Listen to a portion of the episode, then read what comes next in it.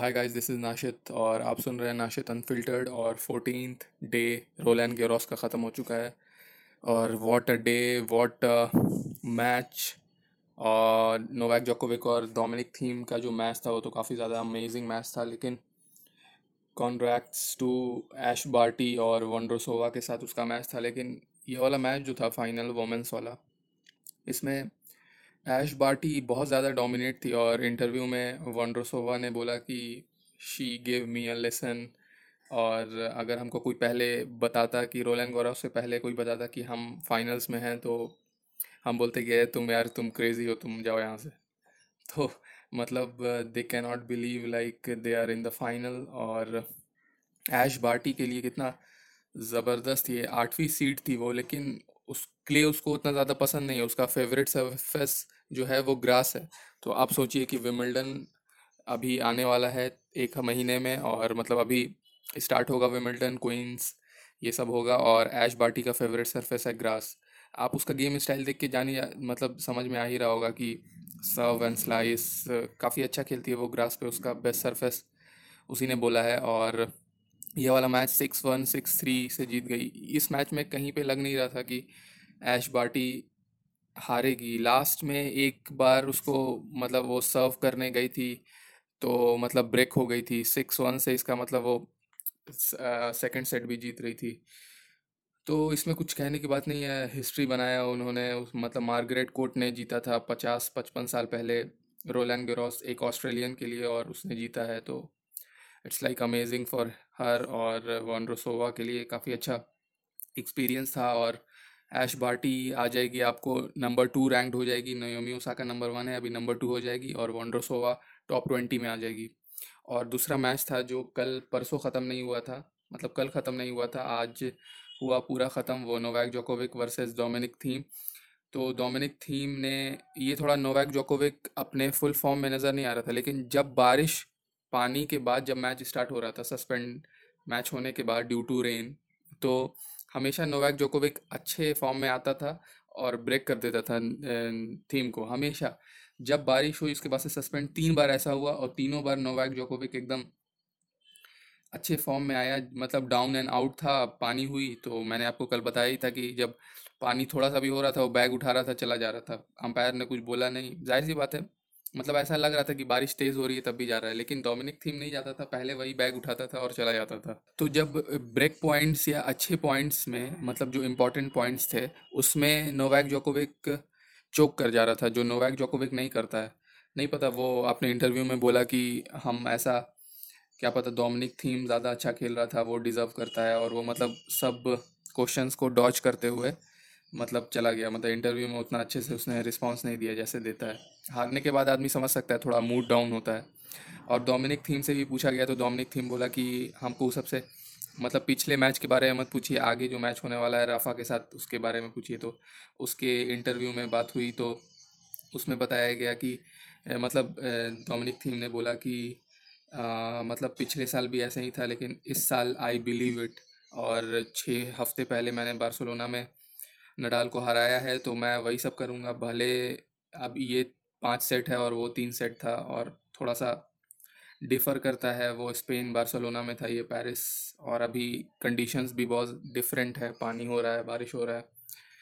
तो ये वाला नोवैक जोकोविक मैच मतलब हमेशा लग रहा था कि नोवैक जोकोविक जीतेगा, क्योंकि फ़र्स्ट जो फोर्थ सेट में लास्ट गेम में नोवैक जोकोविक ने थीम को ब्रेक किया तो उसके बाद से हेल्ड करके सेवन फाइव ले गया तो हमको लग रहा था कि क्योंकि फिफ्थ सेट में नोवैक जोकोविक इतना ज़्यादा एक्सपीरियंस है उसके पास लेकिन बारिश हुई उसके बाद से डाउन एंड आउट था फोर वन आउट था नोवैक जोकोविक फिफ्थ सेट में। आया उसके बाद से फोर ऑल तक किया उसके बाद से फिर एक बार थीम ने सर्व किया तो उसको सर्व को ब्रेक किया उसके बाद सर्व को ब्रेक नोवैक जोकोविक ने दो बार कर दिया था फाइनल सेट में। लेकिन आ, जो होना था वो तो हो ही कर रहेगा और पिछले साल जैसे नडाल वर्सेस थीम था फाइनल, इस साल भी होगा नडाल वर्सेस थीम। लेकिन इस बार हमको तो लग रहा है कि नडाल के पास और ज़्यादा चांसेस है जीतने के। भले डोमिनिक थीम, ज़ाहिर सी बात है, ज़्यादा बेहतर हुआ है और कॉन्फिडेंस उसका ज़्यादा ग्रो हुआ है क्योंकि इंडियन वेल्स हार्ड कोर्ट पे भी जीता है और वही ऐसा प्लेयर है जो तीन बार से ज़्यादा नोवैक नडाल को हराया है उसने। जैसे अभी उनका हेड टू हेड है सेवन फोर तो आप देख ही सकते हैं कि डोमिनिक थीम के पास है वो पावर मतलब नडाल के थ्रू मारने का। सर्व भी है उसके पास, सब कुछ है, लेकिन अभी अब वो कितना ज़्यादा थका हारा होगा क्योंकि अभी लगातार वो मैचेस खेल रहा है, Friday, Thursday, Friday, Saturday Friday, Saturday, और नडाल मतलब नहीं खेला, नडाल का जो मैच था, फ्राइडे को कंप्लीट हो गया रॉजर के साथ, जो आराम से वो जीत गया था। भले उस वक्त तूफ़ान में खेल रहे थे वो लोग, लेकिन जीत गया था। तो ये वाला मैच भी डिपेंड करेगा कि थीम कैसा फील कर रहा है और थीम मिक्सअप कर पा रहा है कि नहीं कर पा रहा है और कंडीशंस पे भी ये करेगा क्योंकि नडाल मतलब तूफ़ान में काफ़ी अच्छा खेल रहा था। उसको बॉदर नहीं कर रहा था ऐसा लग रहा था। और रॉजर को थोड़ा ज़्यादा लग रहा था कि बॉदर कर रहा है तो। हमको तो लग रहा है कि नडाल जीत जाएगा इन फोर सेट क्योंकि एक सेट तो न, थीम एक एक बार या दो बार थीम ब्रेक तो करेगा उसको मतलब नडाल का ऐसा नहीं है कि एकदम अनब्रेकेबल सर्व है।